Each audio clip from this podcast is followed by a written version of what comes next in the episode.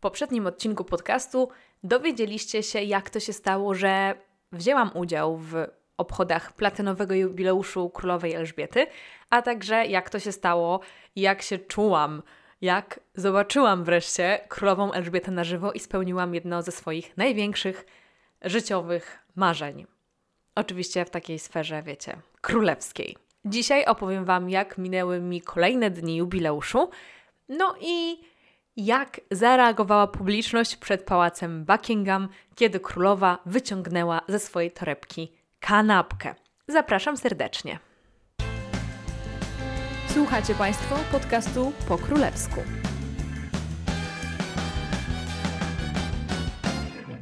Cześć, nazywam się Anna Orkisz i jestem Waszą przewodniczką po królewskich tematach i dramatach, a dzisiaj także po obchodach platynowego jubileuszu królowej Elżbiety w Londynie.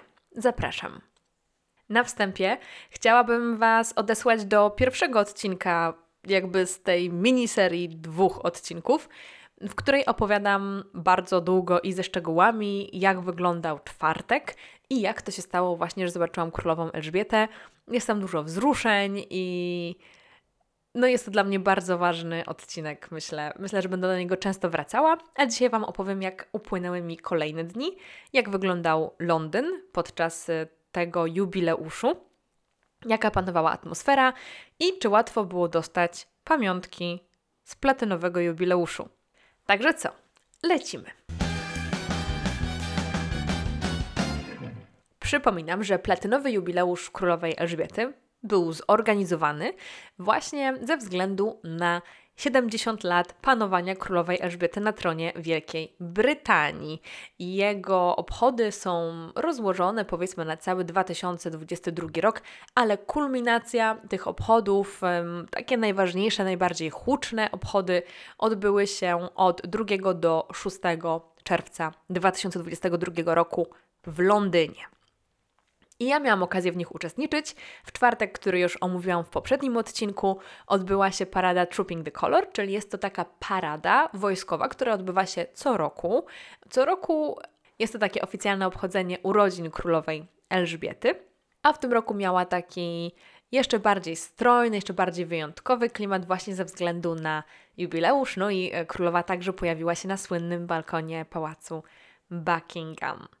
Ale w czwartek wieczorem był też drugi punkt programu i było to zapalenie takich pamiątkowych zniczy, jeżeli mogę tak powiedzieć, celebrujących, które nazywają się po angielsku beacons, o których też opowiadałam w odcinku 14 podcastu, gdzie mówiłam o tym, co się będzie działo i tam mówiłam trochę o genezie właśnie tych zapalania tych ognisk czy też tych pochodni. I e, tutaj o chyba godzinie 21 w czwartek pod pałacem Buckingham, ale także na zamku w Windsorze właśnie była inauguracja, to znaczy, że oni jakby zapalili pierwsi i potem już w całym kraju de facto można było e, palić te znicze tak dosyć uroczyście. Pod pałacem Buckingham był to książę William, który stał na straży i patrzył jak tam światełka się rozświetlają, a na zamku w Windsorze była to królowa. Było to transmitowane jakby z tych dwóch miejsc i królowa dotknęła takiej szklanej kuli i właśnie zapaliły się takie światełka e, na zamku w Windsorze, a potem tak jakby magicznie w pałacu Buckingham także wszystko się rozświetliło, no i można było już zapalać te świąteczne pochodnie. Nie bez przyczyny mówię też tutaj o, o zamku w Windsorze. Cały czas mówię pałac w Windsorze, bo mi się myli z pałacem Buckingham, ale jest to zamek w Windsorze, dlatego że miałam okazję tam być kolejnego dnia. I powiem Wam szczerze, że po tych światełkach, które były rozstawione na dziedzińcu zamku, no to już kolejnego dnia nie było ani śladu, więc no można by powiedzieć taki pic na wodę troszeczkę. Ja myślałam, że coś tam jeszcze nie będzie świeciło albo zostanie, a no już tam śladu po tym nie było. Także ja w piątek świętowałam trochę poza uroczystościami i wybrałam się na zamek w Windsorze na wycieczkę. Nigdy nie byłam w Windsorze, tak jak mówiłam e, już kiedyś, ja w Londynie byłam wielokrotnie. Myślę, że to był mój jakiś tam siódmy raz, mniej więcej. Chociaż nie liczyłam, ale tak mniej więcej. A w Windsorze nie byłam nigdy, no bo jakoś nie było okazji. Także ja w piątek rano wybrałam się do Windsoru. Zrobię kiedyś osobny odcinek na temat zamku w Windsorze, taki myślę podobny do tego, który zrobiłam kiedyś e, o pałacu Buckingham, ale muszę Wam powiedzieć już teraz, że to jest niesamowite miejsce, magiczne, magiczne miejsce, które naprawdę warto odwiedzić i zupełnie się nie dziwię członkom rodziny królewskiej, że właśnie to jest ich ulubione miejsce, ulubiony pałac, ulubiony zamek, ulubiona może królewska posiadłość. I że królowa właśnie tam zdecydowała się spędzić całe dwa poprzednie lata, kiedy wszyscy byli w zamknięciu, że wolała być tam, a nie na zamku, nie w pałacu Buckingham, tylko na zamku w Windsorze. Niesamowite miejsce, tam jest e, taki klimat, tam jest taki spokój, a naj, największe wrażenie chyba na mnie zrobiła kaplica świętego Jerzego, gdzie e, brali m.in. ślub e, Harry i Meghan, ale było też tam ostatnie pożegnanie i pogrzeb księcia Filipa. Także myślę, że jeszcze kiedyś do tego tematu wrócimy, e, ale właśnie to było takie moje świętowanie piątkowe. A tymczasem w Londynie działy się takie oficjalne obchody, oficjalne świętowanie właśnie jubileuszu i miała miejsce msza dziękczynna w katedrze świętego Pawła. To jest ogromna, ogromna katedra, znajdująca się w części Londynu, która nazywa się City of London. I jest to w takim, powiedzmy, w tym momencie jest to taki dystrykt finansowy, powiedzmy, dosyć nowoczesny. I tam znajduje się ta katedra. W tej katedrze między innymi brali ślub Diana i Karol, e, więc to tak możecie ją sobie też e, skojarzyć. I msze dziękczynne to jest taki stały element jubileuszy królewskich, o czym też mogliście się dowiedzieć chyba w 13 odcinku mojego podcastu, ale no i w tym roku rzeczywiście taka msza miała miejsce. Niestety nie wzięła w niej udziału sama królowa. Poprzedniego wieczoru, mniej więcej w okolicach momentu zapalenia się tych e, pochodni, został wydany komunikat, że królowa nie weźmie e, udziału we mszy, dlatego że już nadwrężyła swoje zdrowie obecnością poprzedniego dnia na tej paradzie. Warto tutaj też wspomnieć, że w ogóle królowa no, ma już słuszny wiek 96 lat, ale także e, w ciągu ostatnich miesięcy pojawiły jej się problemy z mobilnością. Nie może zbyt długo chodzić, stać, przemieszczać się, także musi mieć naprawdę idealne warunki, żeby pojawiać się publicznie.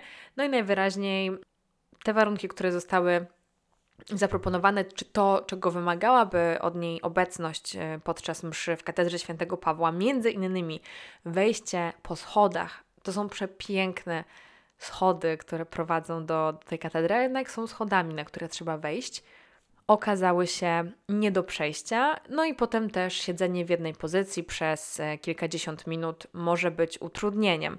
Także królowa pojawiła się w sumie podczas tego jubileuszu dla publiczności, podczas dwóch uroczystości, podczas tej, która rozpoczynała, podczas tej, która zakończyła. Ale też do tego przejdziemy potem.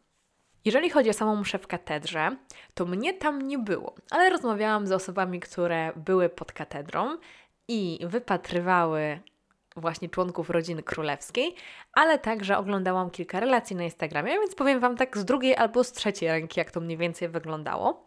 Więc e, także pod katedrą e, świętego Pawła zebrały się tłumy, ale nikt tam nie kempingował, tak jak e, przed pałacem Buckingham, bo nie wiem, czy o tym wspomniałam w poprzednim odcinku, ale nie tylko ludzie jakby przychodzili tam o 7 albo o 6 rano, ale niektórzy tam już kempingowali w takich mini namiocikach na przykład dwa albo trzy dni, żeby mieć najlepsze miejsce. Ponieważ no, nie jest to tam legalne, ale powiedzmy, że no, chyba nie było to rozganiane. Ale pod katedrą świętego Pawła nie da się tak zrobić, dlatego że no jednak jest to są tam, ulic, są tam zwykłe ulice, chodniki, nie jest to jakiś teren taki semi-parkowy.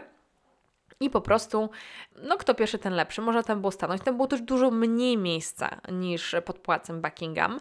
I było trochę pozastawiane, było dużo ludzi, dużo barierek, yy, w ogóle jakieś autokary, samochody, także nie było to takie dobre miejsce do obserwowania rodziny królewskiej. Yy, I generalnie prawie każdy, kto tam był albo kogo oglądałam, no to mówił, że raczej ten widok był utrudniony. Też właściwie można było tylko zobaczyć członków rodziny królewskiej, kiedy oni podjeżdżali, a potem wchodzili po schodach i tyle. Ewentualnie wychodzili. Dużym wydarzeniem e, był przyjazd na tę mszę Harego i Meghan. Meghan była ubrana dosyć skromnie, nie zwracała jakoś specjalnie na siebie uwagi. Osoby, które były pod katedrą e, świętego Pawła, donoszą, że były, była część publiczności, która nie była zadowolona z ich przyjazdu i ich, że tak powiem, wybuczała. E, no ale to jest taki jakiś szczegół, że tak powiem, e, z kuchni właśnie tych obchodów. Mnie tam nie było, więc nie mogę Wam powiedzieć, ale Szczerze mówiąc, jeżeli chodzi o taki aspekt mojego uczestnictwa w tym wydarzeniu, to ja świadomie się zdecydowałam, że nie będę w nim brać udziału, bo yy, po pierwsze nie byłam sobie w stanie wyobrazić stania, wiecie, drugi raz przez tyle godzin i czekania na nie wiadomo co, a już wiecie, jaki ja mam stosunek do stania w tłumie po poprzednim odcinku. A po drugie, yy, uznałam, że no, jest to taki ewidentnie E, event. Ewidentnie jest to takie wydarzenie, taka część obchodów, która jest zamknięta, która nie jest dla publiczności, też nie jest dla publiczności robiona, więc jakby, że tak powiem, efekt mojego stania tam e, byłby pewnie marny. Sobota była dla mnie dniem e, takim odpoczynkowym. Zdecydowałam się na odwiedzenie kilku miejsc związanych z rodziną królewską, ale już powiedzmy w takim mniejszym wymiarze tego dnia postawiłam na przykład na takie miejsca jak e, Pałac Kensington. Chociaż nie weszłam do samego pałacu, dlatego że po pierwsze nie kupiłam wcześniej biletów, a kolejka była ogromna. Ogromna, po prostu Jezus Maria, ja już dawno nie widziałam takiej kolejki nigdzie. Mm, a po drugie, mm, ja nie byłam nigdy w pałacu Kensington w środku ale Pałac Kensington myślę, że może nie być w środku tym, czego oczekujemy od Pałacu Kensington, dlatego że nam się Pałac Kensington kojarzy z takim pałacem, w którym nadal royalsi mieszkają. Nadal mieszka tam William i Kate z dziećmi, chociaż teraz już będą przeprowadzać się do Windsoru powoli. Mieszkają tam różni tacy pomniejsi członkowie rodziny królewskiej. Mieszkała tam księżniczka Małgorzata, no i mieszkała tam kiedyś księżna Diana, czyli myślę, że przynajmniej mi się kojarzy z takim właśnie pracującym domem, domem, domem właśnie, nie pałacem. A ta część, która jest udostępniona, jest bardziej, mm, narracja jest bardziej wokół królowej Wiktorii, która też bardzo ten pałac lubiła i tam spędziła pierwsze lata swojego życia. Jedno, co mnie ciągnie do Pałacu Kensington, to wystawy czasowe, które tam są. Czasami mm, na przykład są wystawiane różne przepiękne suknie, na przykład, nie wiem, suknia ślubna e, Diany, czy suknia ślubna Kate. Także ja myślę, że poczekam na jakąś bardzo fajną, ciekawą wystawę i wtedy po prostu się zastanowię, czy nie chciałabym tam odwiedzić tego pałacu, dlatego że teraz była wystawa o fotografiach królewska rodzina w fotografii, coś takiego. I były tam innymi zdjęcia byłego, pierwszego, w sumie jedynego męża księżniczki Małgorzaty, czyli Lorda Snowdona, ale jakoś się nie pokusiłam. Byłam za to w sklepiku, który bardzo mnie rozczarował. Jeżeli chodzi o sklepiki i pamiątki, no to jeszcze do tego przejdę może pod koniec tego odcinka, ale mówiąc szczerze, nie było to nic ciekawego, też była kawiarnia, też nie wydawała się jakaś ciekawa, jakby w ogóle ten pałac, ta idea zwiedzania pałacu Kensington trochę mnie rozczarowała. No ale jak kiedyś będę w Londynie, to na pewno się wybiorę tam, dlatego że no jak już jestem taką królewską podcasterką i tak wszędzie chodzę do tych wszystkich rezydencji, no to do Pałacu Kensington też muszę się kiedyś wybrać. Dookoła Pałacu Kensington też są bardzo ciekawe królewskie rzeczy. Na przykład jest Diana Memorial, czyli takie miejsce pamięci poświęcone Dianie, ale tam nie trafiłam. Tam także nie trafiłam, e, bo po prostu wybrałam trochę inną drogę do Pałacu Kensington, bardziej naokoło, przez ulicę e, Kensington Gardens, Kensington Palace Gardens, tak się nazywa ta ulica. Jeżeli będziecie w okolicach, to bardzo Wam polecam się tam przejść tą ulicą, dlatego że jest to ulica pomiędzy ambasadami. Przepiękne są te ambasady, absolutnie zachwycające. Jest tam na pewno ambasada Norwegii, jest też ambasada Rosji, która jest wielka. Może nie jest to aż tak piękne wydarzenie, ale jest naprawdę, no, ambasada Francji, ambasada Nepalu. Jest, nie wiem, no po prostu przepiękna jest ta ulica. Bardzo, bardzo ją polecam. Jest bardzo cicha i trochę wygląda tak, jak ulica, na którą wejście byłoby zakazane. A, a jest absolutnie dozwolone. I co jest ciekawe, Przeszłam tą ulicą także dlatego, że jak wychodzicie z tej ulicy, tylko od strony Bayswater musicie wejść, nie od strony Kensington, Kensington High Street, to tam widać trochę podwórko pałacu Kensington. Bardzo mi na tym zależało, żeby właśnie tak zajrzeć trochę mm, z innej strony przez ogrodzenie, może do tej bardziej prywatnej części pałacu Kensington. I jak idzie się wzdłuż tego ogrodzenia, to tam jest bardzo ciekawa rzecz zrobiona, dlatego że mniej więcej na wysokości wzroku jest siatka. Jest taka siatka zielona, trochę jak e, sąsiedzi się ukrywają między sobą na balkonach albo tarasach w bloku między sobą. No wiecie o co chodzi. E, to e, tam też jest taka siatka postawiona, prawdopodobnie no po to, żeby jednak tak bezczelnie nie zaglądać, ale można się schylić i mniej więcej tak, nie wiem, 30-40 centymetrów od ziemi ta siatka, mm, nie ma tej siatki, więc można sobie tam zobaczyć. No powiem szczerze, że y, jest to widok głównie na łąkę, chociaż nie byłabym zaskoczona, gdyby tam też było lądowisko dla helikoptera na przykład. Także y, nie jest to jakiś super ciekawy widok, ale z drugiej strony, jak już wchodzicie, schodzicie z tej ulicy, skręcacie w lewo właśnie do Pałacu Kensington, tam jest nawet strzałka, to e, przechodzicie obok bezpośredniego wjazdu do Pałacu Kensington. Tam nie można robić zdjęć, e, więc nie polecam tam fotografować. Jest też ochrona i budka. I myślę, że to jest takie wejście, które jest nam znane przede wszystkim z filmów o Dianie. Ile było filmów o Dianie? A, były dwa. Jezus, musiałam sobie przypomnieć. Więc sama sobie zadałam to pytanie, ale był taki film od Dianie Zna Znajomi Watts, który ma różne recenzje. Ja całkiem go lubię, bo ma taki swój klimacik i tam właśnie też wydaje mi się, że kilka scen mm, koło takiej bramy było kręconych, albo Ala, jak ona na przykład przemycała swojego chłopaka chyba w bagażniku, coś takiego mi się tam kojarzy, że, że tam było. No i to jest właśnie taka brama wjazdowa do Pałacu Kensington, także warto zobaczyć takie w sumie ikoniczne miejsce, no i pomyśleć właśnie, co tam royalsi w tych bagażnikach przemycali i czy to tą bramą się wjeżdżało i wjeżdżają członkowie rodziny królewskiej, czy jakąś inną bramą, czy nie wiem, jak Harry i Meghan robili kiedyś kurczaka, bo przypominam, że oni też kiedyś mieszkali na terenie pałacu Kensington, to właśnie wwozili go y, tamtędy? Czy na przykład jak Kate czasami wychodziła na zakupy, to też chodziła tamtędy? No nie wiadomo. Ale myślę, że to takie ciekawe miejsce. A, tam jest jeszcze jedna rzecz, e, której nie polecam robić, a nad którą się możecie naciąć, ponieważ jest bardzo ciekawa a mianowicie właśnie na Bayswater, na ulicy, która graniczy z, e, no powiedzmy, tym terenem Kensington, pa, pałacu Kensington, jest coś takiego, co nazywa się Cafe Diana.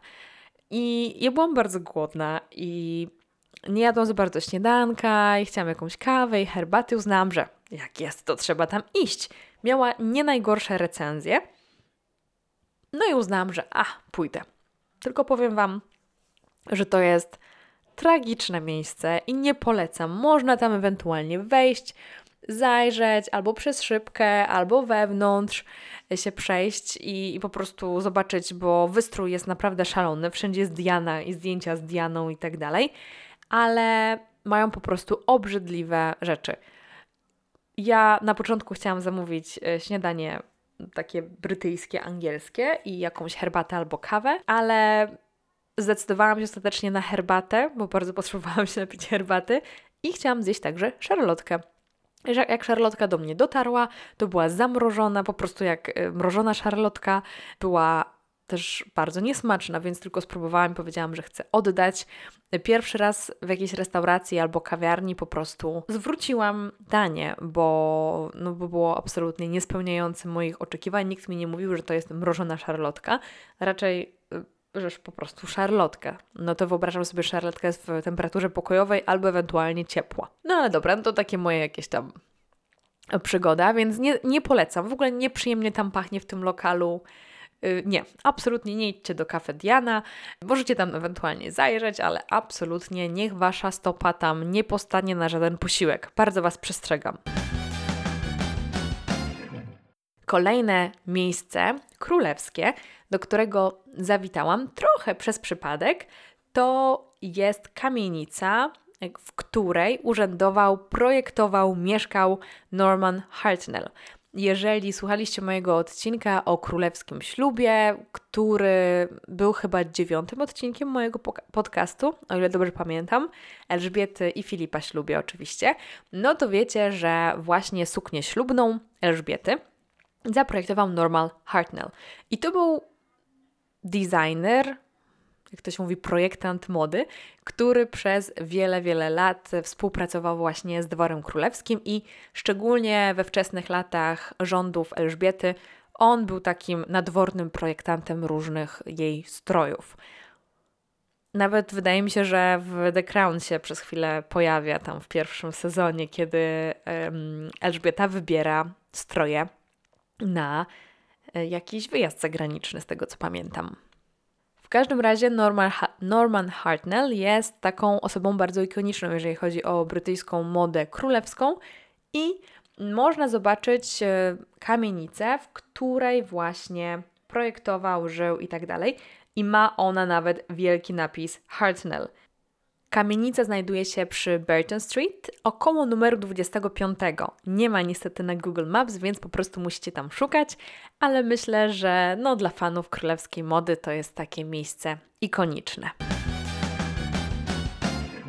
To miejsce, w którym tworzył Hartnell, znalazłam zupełnie przez przypadek, dlatego że szłam do y, innego miejsca, Szczerze mówiąc, już byłam trochę zmęczona wtedy też. Ja byłam ciągle zmęczona w tym Londynie, ciągle po prostu co chwila to byłam zmęczona, ale y, szłam do domu aukcjon, aukcyjnego Sotheby's, o którym też wspominałam w odcinku o platynowym jubileuszu, to był odcinek 14 i tam mówiłam, że jest szykowana wystawa klejnotów. Była to wystawa w domu aukcyjnym Sotheby's i mm, wystawa się skończyła w połowie czerwca 2022 roku, więc jak słuchacie, to już nie możecie niestety zobaczyć tych świecidełek, ale to też było niezłe przeżycie, dlatego że ten dom aukcyjny znajduje się w takiej dosyć prestiżowej okolicy Londynu. W sensie, wiecie, tam są same butiki bardzo znanych światowych projektantów.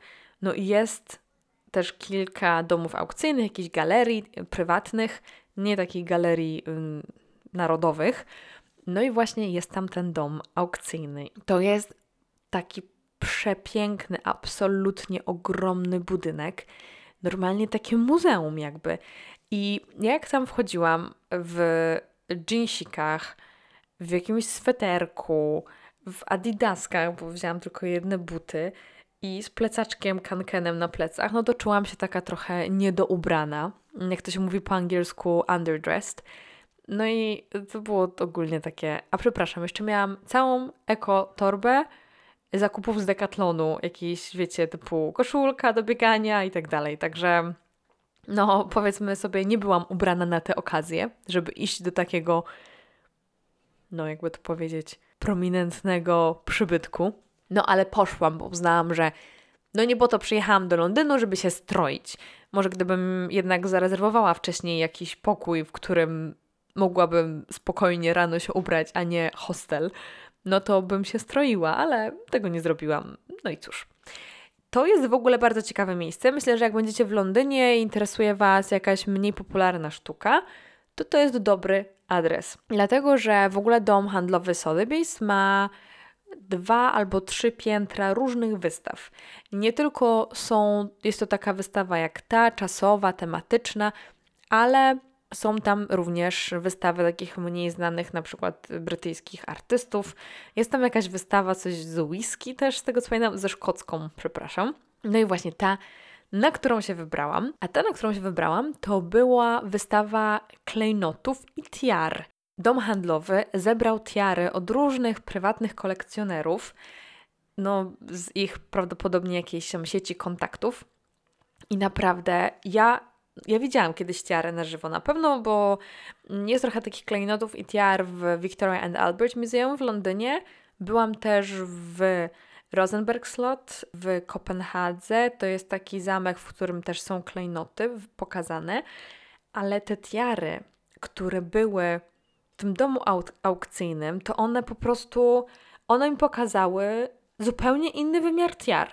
Ja nie wiem, to było coś magicznego zupełnie, a jednocześnie po pięciu minutach przebywania w tym pomieszczeniu Wam się totalnie kręciło w głowie i mieniło w oczach. Ta wystawa ogólnie się składała z dwóch części. Jedna część to były bardziej obrazy, był na przykład bardzo znany obraz um, Andy Warhola, królowej, czy też reprodukcja, nie wiem tak naprawdę co to było.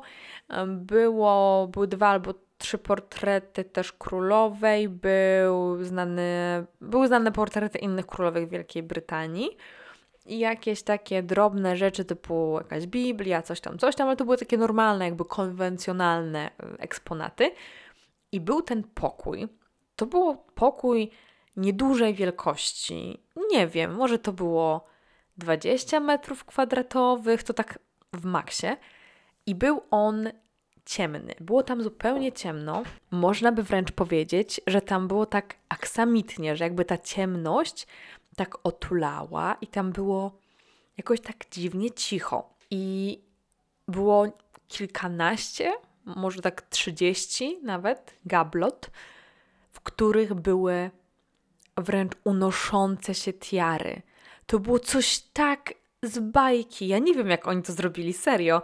W sensie były tiary, które tak się unosiły do góry, do dołu i obkręcały, ale nie były niczym przymocowane, w sensie one nie były na żadnych żyłkach. Nie wiem, czy to jakieś pole magnetyczne, czy nie wiem, Harry Potter tam wszedł i, i zaczarował, ale było to naprawdę niesamowite. I pierwszy raz chyba zaczęłam się zastanawiać nad tiarami. Tam też było napisane, że wiele z tiar królewskich, co w sumie no, wcześniej wiedziałam, ale jakoś tak nie wiem, nie pokojarzyłam faktów, są zrobione tak, żeby z części tych tiar można było zrobić broszkę, albo kolczyki, albo wisiorek, dlatego że tiary zakłada się no stosunkowo rzadko. To są takie wydarzenia bankietowe na naprawdę najwyższym poziomie, albo na przykład śluby i tak dalej. No a jednak częściej nosi się biżuterię. Także tiary były robione dla wielkich arystokratycznych rodów, dla księżniczek, księżnych, no i także dla dworów królewskich. I były tam na przykład, była tam na przykład tiara żony Napoleona, była y, tam tiara dworu cesarskiego rosyjskiego jedna na pewno. I była tam tiara po którą ludzie tam najczęściej przychodzili, najczęściej przychodzili ją oglądać, czyli to była Spencer Tiara, czyli tiara rodziny Spencerów, którą Diana miała na swoim ślubie. Tak, to właśnie ta tiara, którą ta Diana miała na swoim ślubie na tej głowie, na tej burzy złocistych blond włosów. Także no, można było zobaczyć tak niezwykłą zupełnie rzecz tam na żywo. I wszystkie te tiary były od prywatnych kolekcjonerów, chociaż no wydaje mi się, że jednak tiara rodziny Spencerów została w rękach rodziny Spencerów, także no można było to tam napisać, ale powiem szczerze, że obsługa, która tam była, ja się chciałam czegoś dopytać o tych tiarach, totalnie była nie w temacie, także nie potrafiła nic powiedzieć więcej na temat tych tiar. Niestety, bo myślę, że to by były ciekawe rozmowy, Chyba, że po prostu nie udzielała żadnych informacji, no bo nawet jeżeli wiedziała, to nie umiała czegoś powiedzieć, znaczy nie chciała czegoś powiedzieć, ponieważ no nie mogła. Albo z drugiej strony, tam było naprawdę dużo ludzi w tym pomieszczeniu. To pomieszczenie było małe. Bardzo dużo ludzi kręciło te tiary, mm, robiło zdjęcia, no to jest oczywiste, bo jednak to jest przepiękne i ja też tak robiłam, więc jakby nie chcieli dłużej zatrzymywać niż to konieczne ludzi właśnie w tym pomieszczeniu. Ale wracając do tiary, tej, którą Diana miała na swojej głowie, no to po pierwsze, ona oczywiście przykuwała największą uwagę, a po drugie jest naprawdę piękna. Ale jest też ogromna, jest, y, wydawała mi się taka duża, taka masywna. No dobra, tyle o Spencer Tiarze.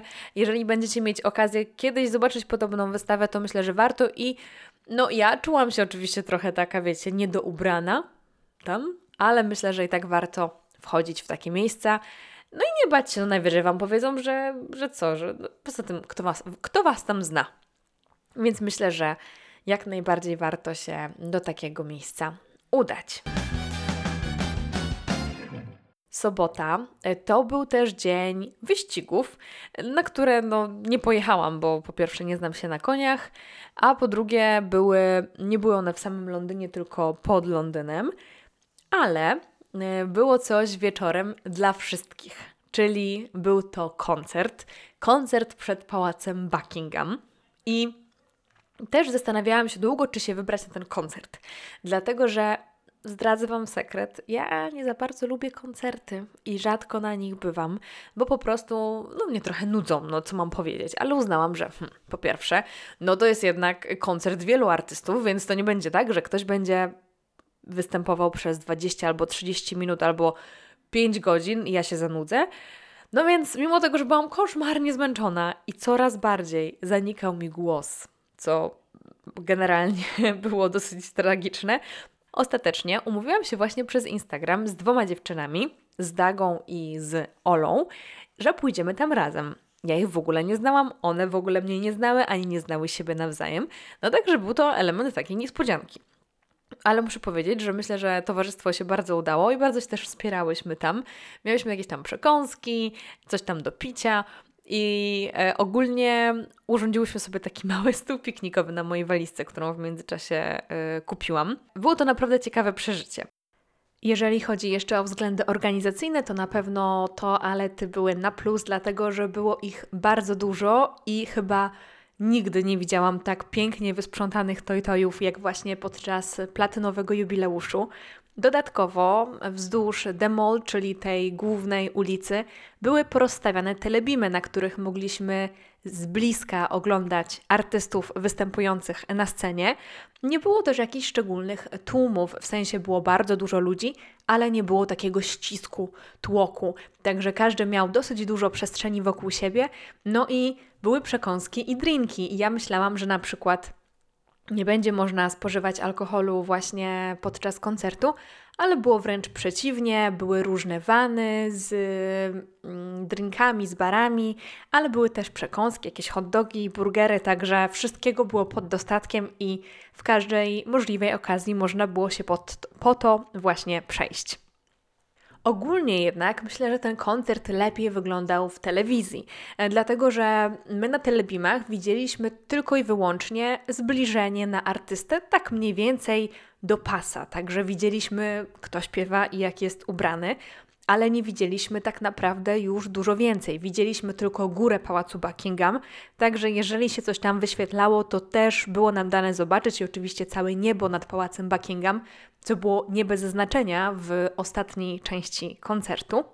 Ale jednak nie widzieliśmy ani reakcji członków rodziny królewskiej, ani całej sceny, ani jakichś tańców. Wiecie, nie było tego po prostu dużego kontekstu. Także dlatego myślę, że jednak lepiej było to oglądać w telewizji, gdzie mieliśmy ogląd po prostu na całą sytuację. Ale jeżeli chodzi o to, co zdecydowanie było na plus, no i to sprawiło, że generalnie dosyć dobrze się na tym bawiłam, to były reakcje tłumów, no i takie poczucie bycia w tym właśnie miejscu, tu i teraz, że naprawdę te kilkadziesiąt metrów z przodu ten książę Karol czy książę William naprawdę mówią i oni mówią właśnie tu i teraz i jesteście, wiecie, oddychacie niemalże tym samym powietrzem. Ekstra atmosfera. Ale szczególnie dwie, dwa momenty, czy właściwie trzy momenty zapadły mi najmocniej w pamięć, czyli przede wszystkim sam początek koncertu, kiedy był ten sketch Królowej z Misiem Paddingtonem. Myślę, że jeżeli nie widzieliście sketchu Królowej z Misiem Paddingtonem, no to koniecznie musicie go nadrobić. A jeżeli widzieliście, no to nic nie, nie stoi na przeszkodzie, żebyście zobaczyli go jeszcze raz. Kiedy był on wyświetlony, był on zupełną niespodzianką e, dla wszystkich, także dla tłumu, który reagował po prostu w najsłodszy i taki najbardziej spontaniczny sposób, bo było ciągle o, a, ojej, jej, hurray! Więc wszyscy się bardzo, bardzo cieszyli. No w ogóle jak było jakieś wspomnienie o królowej albo o księciu Filipie, to też wszyscy wiwatowali, także to były takie dwa nazwiska czy dwa imiona, które szczególnie rozpalały publiczność e, na koncercie. Bardzo ciekawe i bardzo entuzjastycznie przyjęte były także dwie mowy członków rodziny królewskiej, czyli księcia Williama, a także księcia Karola. Książę William mówił dużo o środowisku, A książę Karol miał taką przekrojową mowę na koniec, trochę dziękował królowej Elżbiecie właśnie za jej posługę w trakcie mowy Karola. Także była taka najbardziej dla mnie zaskakująca część tego koncertu. No może oprócz tego Misia Paddingtona na początku, czyli pokaz dronów. My się spodziewaliśmy chyba raczej pokazu fajerwerków, no bo tak wiecie, klasycznie, ale był pokaz dronów i jeżeli będziecie kiedyś mieli okazję zobaczyć pokaz dronów, no to uważam, że jest to naprawdę niesamowity spektakl. Generalnie drony wyglądają jak takie małe diody, które na niebie formują się w różne kształty.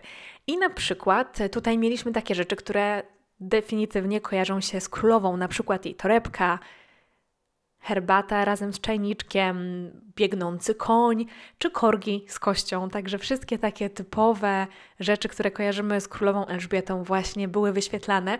To robiło tak piorunujące wrażenie, że chociażby tylko dla tego pokazu dronów warto było tam być. To było po prostu magiczne.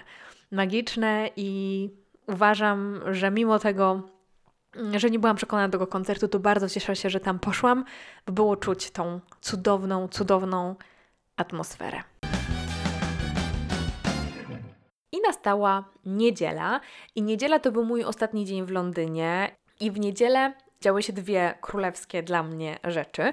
Po pierwsze, wybrałam się do miejsca, o którym w pewien sposób marzyłam, żeby tam iść. I myślę, że jeszcze wielokrotnie tam pójdę, ja zawitam, jak będę w Londynie, bo nie czuję się do końca spełniona moją wizytą tam.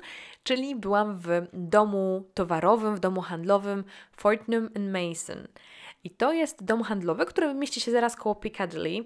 Mm, czyli w samym sercu Londynu i jest to dom handlowy, który ma takie, powiedziałabym, jakby luksusowe produkty. Wiadomo, że na pewno są bardziej luksusowe, ale jest to taki dom handlowy, który właśnie e, sprzedaje takie mm, produkty z górnej półki, generalnie dosyć dobrej jakości.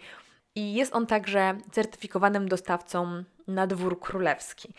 Ja bardzo chciałam sobie stamtąd zawsze kupić herbatę i to było moje marzenie a ponieważ herbata tam no, kosztuje kilkanaście funtów, to jakoś nigdy nie miałam na to funduszy, ale wreszcie to zrobiłam. Kupiłam tę herbatę i kupiłam herbatę z platynowego jubileuszu. Dlatego Wam w ogóle mówię o tej herbacie. Dlatego, że e, Fortnum Mason był takim powiedzmy oficjalnym partnerem jubileuszu. Na przykład znajdował się w oficjalnym przewodniku po jubileuszu, który był sprzedawany w E, z takich sklepików pałacu Buckingham.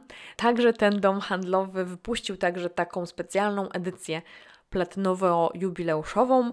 Były ciasteczka, była herbatka i przywiozłam sobie tą herbatkę i jestem z tego bardzo dumna. Ale ogólnie e, ja myślę, że jeżeli, jeżeli będziecie w Londynie i interesują Was takie królewskie tematy, to myślę, że ten dom handlowy jest naprawdę, może być bardzo ciekawym punktem Waszej wycieczki. Tylko Uważajcie na kolejki, dlatego że na parterze są bardzo duże kolejki, przynajmniej jak ja byłam, to było i było ogromnie dużo osób, mm, ale na pierwszym piętrze także jest kasa i tam można także się skasować bez kolejki zazwyczaj. To taka mała dygresja, jeżeli chodzi o zakupy.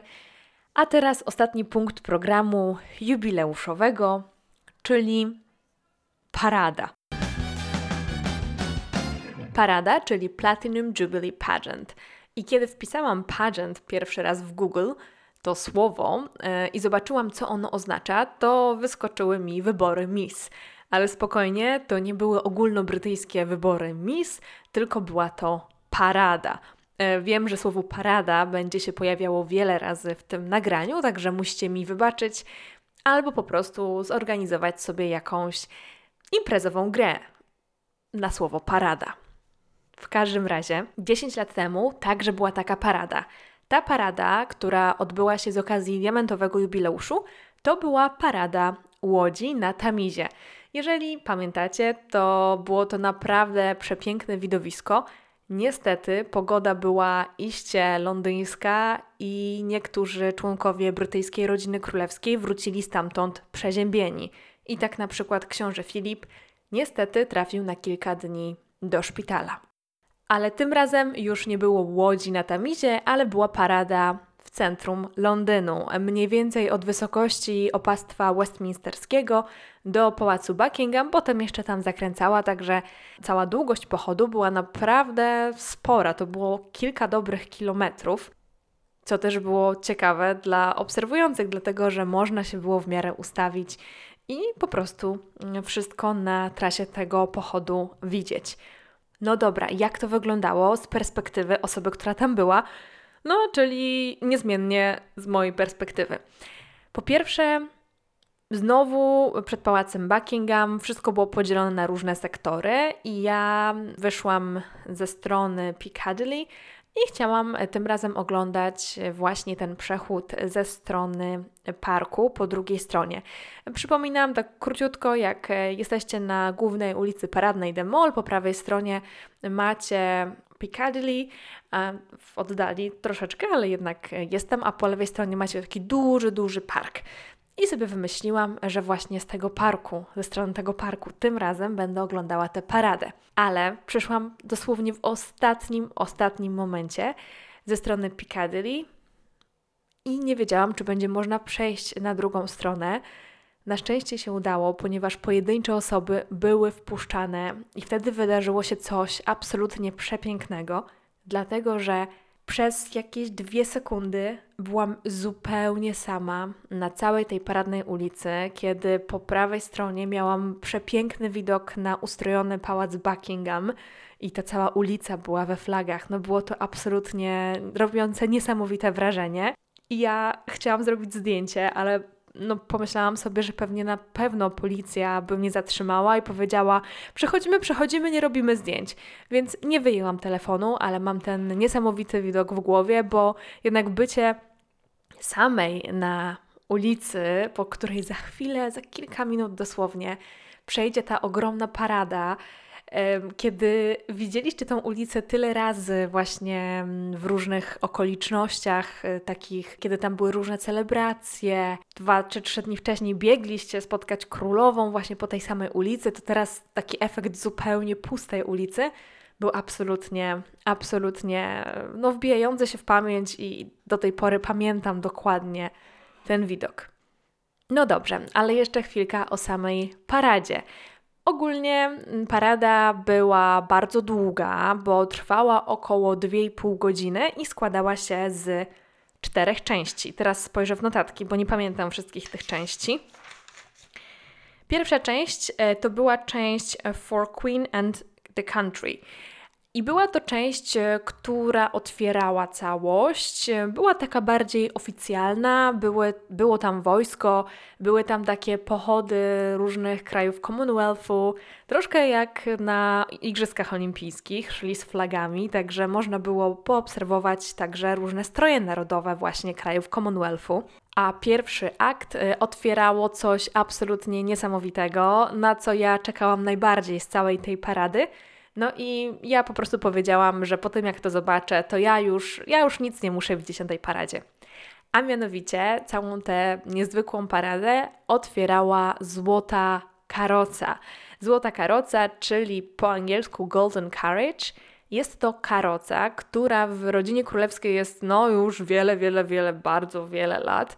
Jest po prostu robiąca niesamowite wrażenie i przede wszystkim jest to karoca, w której królowa Elżbieta jechała w dniu swojej koronacji. Między innymi, kiedy wracała z opastwa westminsterskiego właśnie do pałacu Buckingham już jako koronowana młoda królowa.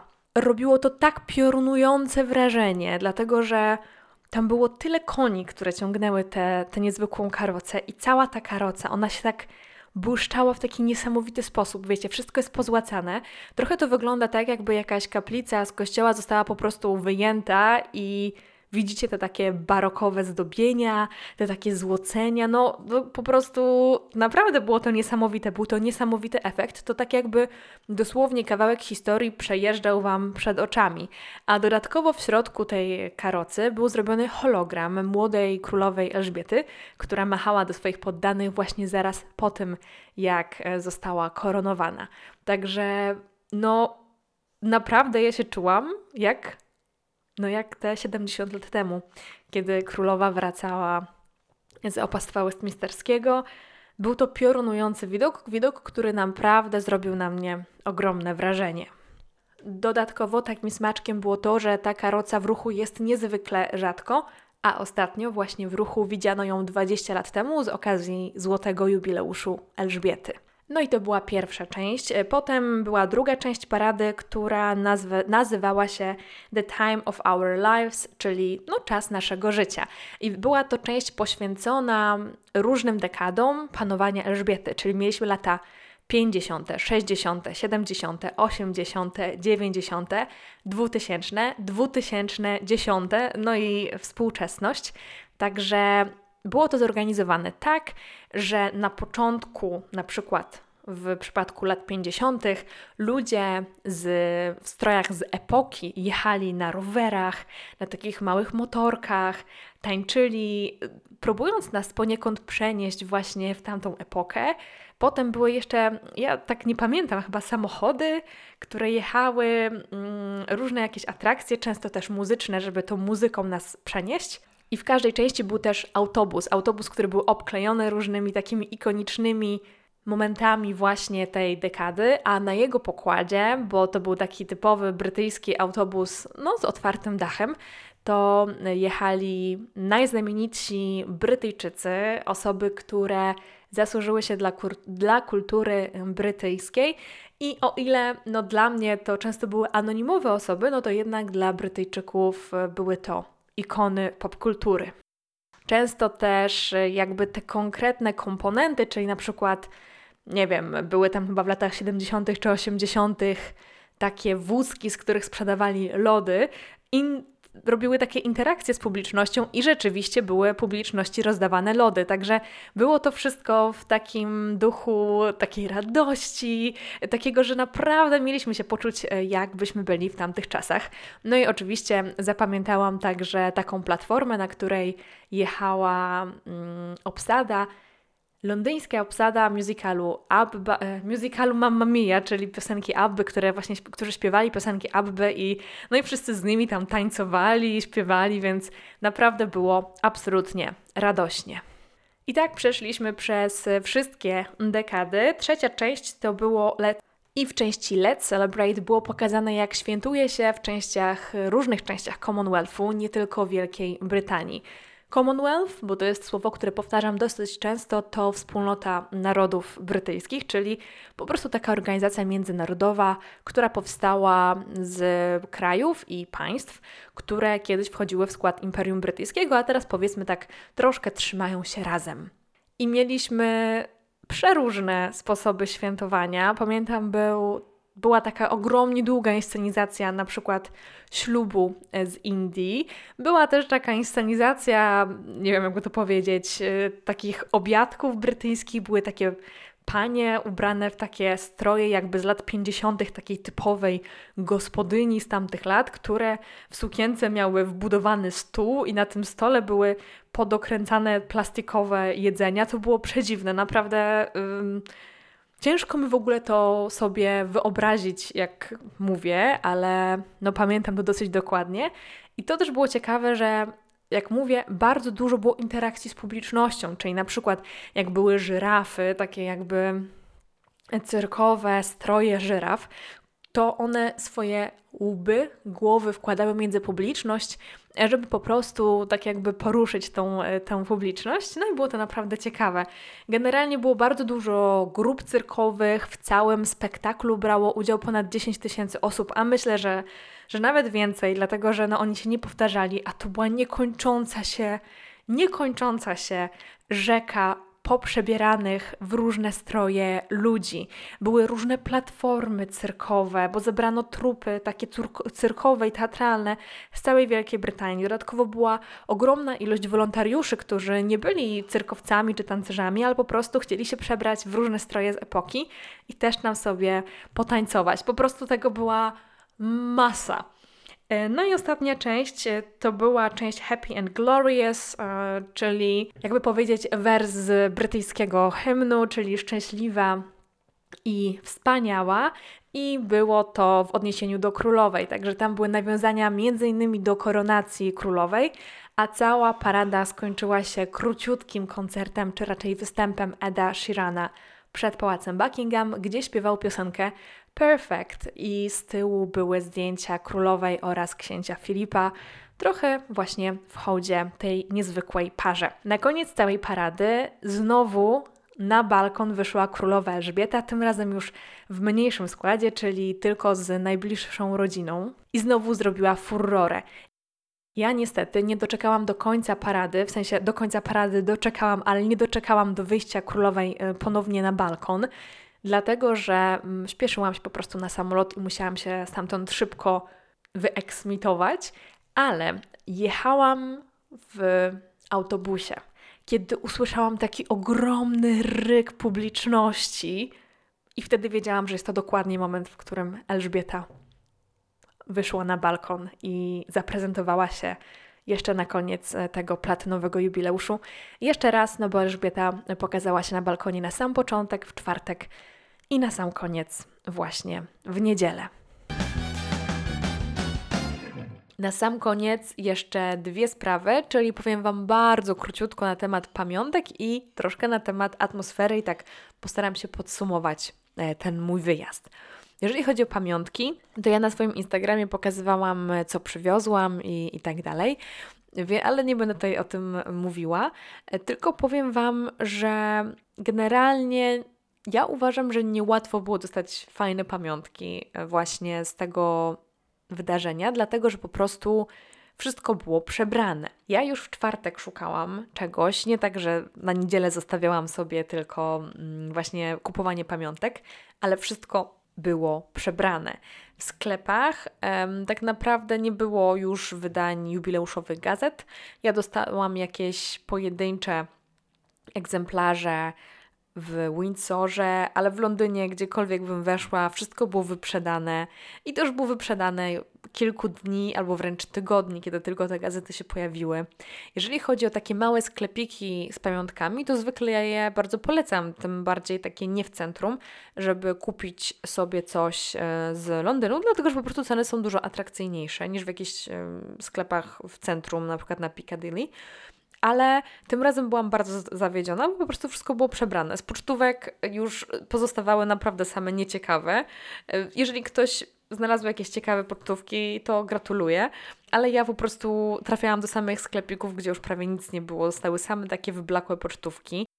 Pamiątki fajne, jak mówię, kupiłam w Windsorze, ale w Londynie było bardzo ciężko. Jeżeli chodzi o e, takie sklepy właśnie jak Fortnum Mason, to myślę, że, że akurat tutaj zaopatrzenie było dosyć spore i udało się wszystko kupić, ale na przykład dookoła Pałacu Buckingham były takie jakby małe sklepiki e, w takich przyczepach. I to były oficjalne sklepiki e, Pałacu Buckingham, gdzie można było kupić takie gadżety z platynowego jubileuszu. I tam było wszystko powyprzedawane. Może nie cały czas, ale ja widziałam w czwartek, w niedzielę, że po prostu już nic tam nie mieli, więc trudno było coś dorwać. E, też słyszałam, że sam sklep przy pałacu Buckingham też był dosyć bardzo przebrany. Wiem to od osób, które tam były. Ja byłam w Windsorze, było ok, ale no ciężko, ciężko, ciężko było coś, coś kupić, a jednocześnie na przykład w e, takich dosyć popularnych, e, centralnie położonych e, księgarniach na przykład, ceny książek e, o rodzinie królewskiej oczywiście były bardzo wysokie, bo dlaczego nie? Bo można sobie było po prostu no, dać wyższą cenę i, i turyści tak um, kupią i tak zapłacą. Była masa, masa ludzi w tych wszystkich miejscach. Ja próbowałam coś tam pokupować w czwartek, po Trooping the Color to po prostu nie dało się wejść do sklepów. Nie dało się wejść do sklepów. Też wiele brytyjskich marek miało swoje takie limitowane edycje właśnie z okazji e, platynowego jubileuszu. Albo były powykupywane, albo po prostu nie dało się wejść do sklepów, tyle było ludzi. I jeżeli chodzi o ludzi, to z jednej strony ten tłum był nie do zniesienia e, dla mnie i to po prostu były takie tłumy, takie tłumy niesamowite, a z drugiej strony to oni właśnie robili ten klimat, to, że Brytyjczycy, ale nie tylko Brytyjczycy, jak mówiłam w poprzednim odcinku, byli ludzie z całego świata, chodzili we flagach brytyjskich, gdzieś tam zawieszonych, wszędzie po prostu były te flagi, we włosach, w rękach, na uszach, yy, jakieś korony z tych flag, albo w ogóle korony, albo całe takie, yy, jakby to powiedzieć, mundurki, flagi brytyjskie, wszędzie te flagi były, nikt po prostu się nie wstydził. Każdy był dumny y, z tego, że, że królowa tak długo rządzi. No i to było cudowne i za każdym razem muszę Wam powiedzieć, jeżeli królowa Elżbieta się pojawiała na telebimie albo została wspomniana na którymś z tych, na którejś z tych uroczystości, albo no nie wiem, no co, cokolwiek po prostu, to tłum szalał. To po prostu, to było dosłownie tak jak jakby oni chcieli tej królowej tak bardzo, bardzo kibicować i czuć było tą ogromną energię i to, że mimo, że no wiadomo, nie wszyscy jakby są fanami rodziny królewskiej czy monarchii w ogóle, no to myślę, że do, do królowej Elżbiety mają ogromny respekt i wszyscy byli po prostu ogromnie, ogromnie dumni, że no, że mogą obchodzić takie święto. Czuć to było wszystko, to było super, to były niezapomniane absolutnie dla mnie przeżycia. I ja z radością Wam tutaj wszystko to opowiadam. Mimo tego, że wróciłam do domu, to myślę, że po prostu ja mówię to teraz, żeby zapamiętać, z taką chorobą, że już dawno nie byłam taka chora, e, ponieważ w niedzielę ja w ogóle prawie nie mówiłam i na lotnisku jak byłam, no to po prostu to szeptem tylko. Potem wróciłam do domu, też, też już się nie mogłam odezwać. W poniedziałek nie powiedziałam słowa, słowa nie powiedziałam. E, także no, koszmarnie sobie załatwiłam gardło. Myślę, że jednak bardziej chorobą niż krzyczeniem na koncercie. To myślę, że to było warte tego. Po prostu niezapomniane przeżycia. Teraz jak oglądam filmiki czy moje relacje na Instagramie, to po prostu aż chce mi się płakać i i to było absolutne dla mnie spełnienie marzeń. Cieszę się, że mogłam się tym z Wami podzielić. Cieszę się, że dotrwaliście do tego momentu. Mam nadzieję, że czegoś się ciekawego dowiedzieliście. Może na przykład pójdziecie śladami tych ciekawych miejsc, o których wspominałam, mm, dotyczące rodziny królewskiej. Może się dowiecie, jak to wyglądało wszystko od zaplecza. I już po prostu kolejnym razem, jak będziecie oglądali jakąś królewską uroczystość, to będziecie sobie zdawać sprawę, że na przykład tłum, który tam jest, to, to musiał tam stać setki godzin, no setki nie, ale wiele godzin, y, że nie wiem, ma utrudniony dostęp do toalet albo w ogóle się nie może wydostać stamtąd. No i tak. Dobra, bardzo Wam dziękuję za wysłuchanie tego niezwykłego dla mnie i bardzo ważnego odcinka. No i co? Jeżeli macie ochotę, to oczywiście zostawcie recenzję na Spotify albo Apple Podcast. Zapraszam również na swojego Instagrama. Zasubskrybujcie e, ten podcast, jeżeli podobały Wam się te odcinki z moimi wspomnieniami. Do kolejnego, do usłyszenia. Trzymajcie się, pa pa.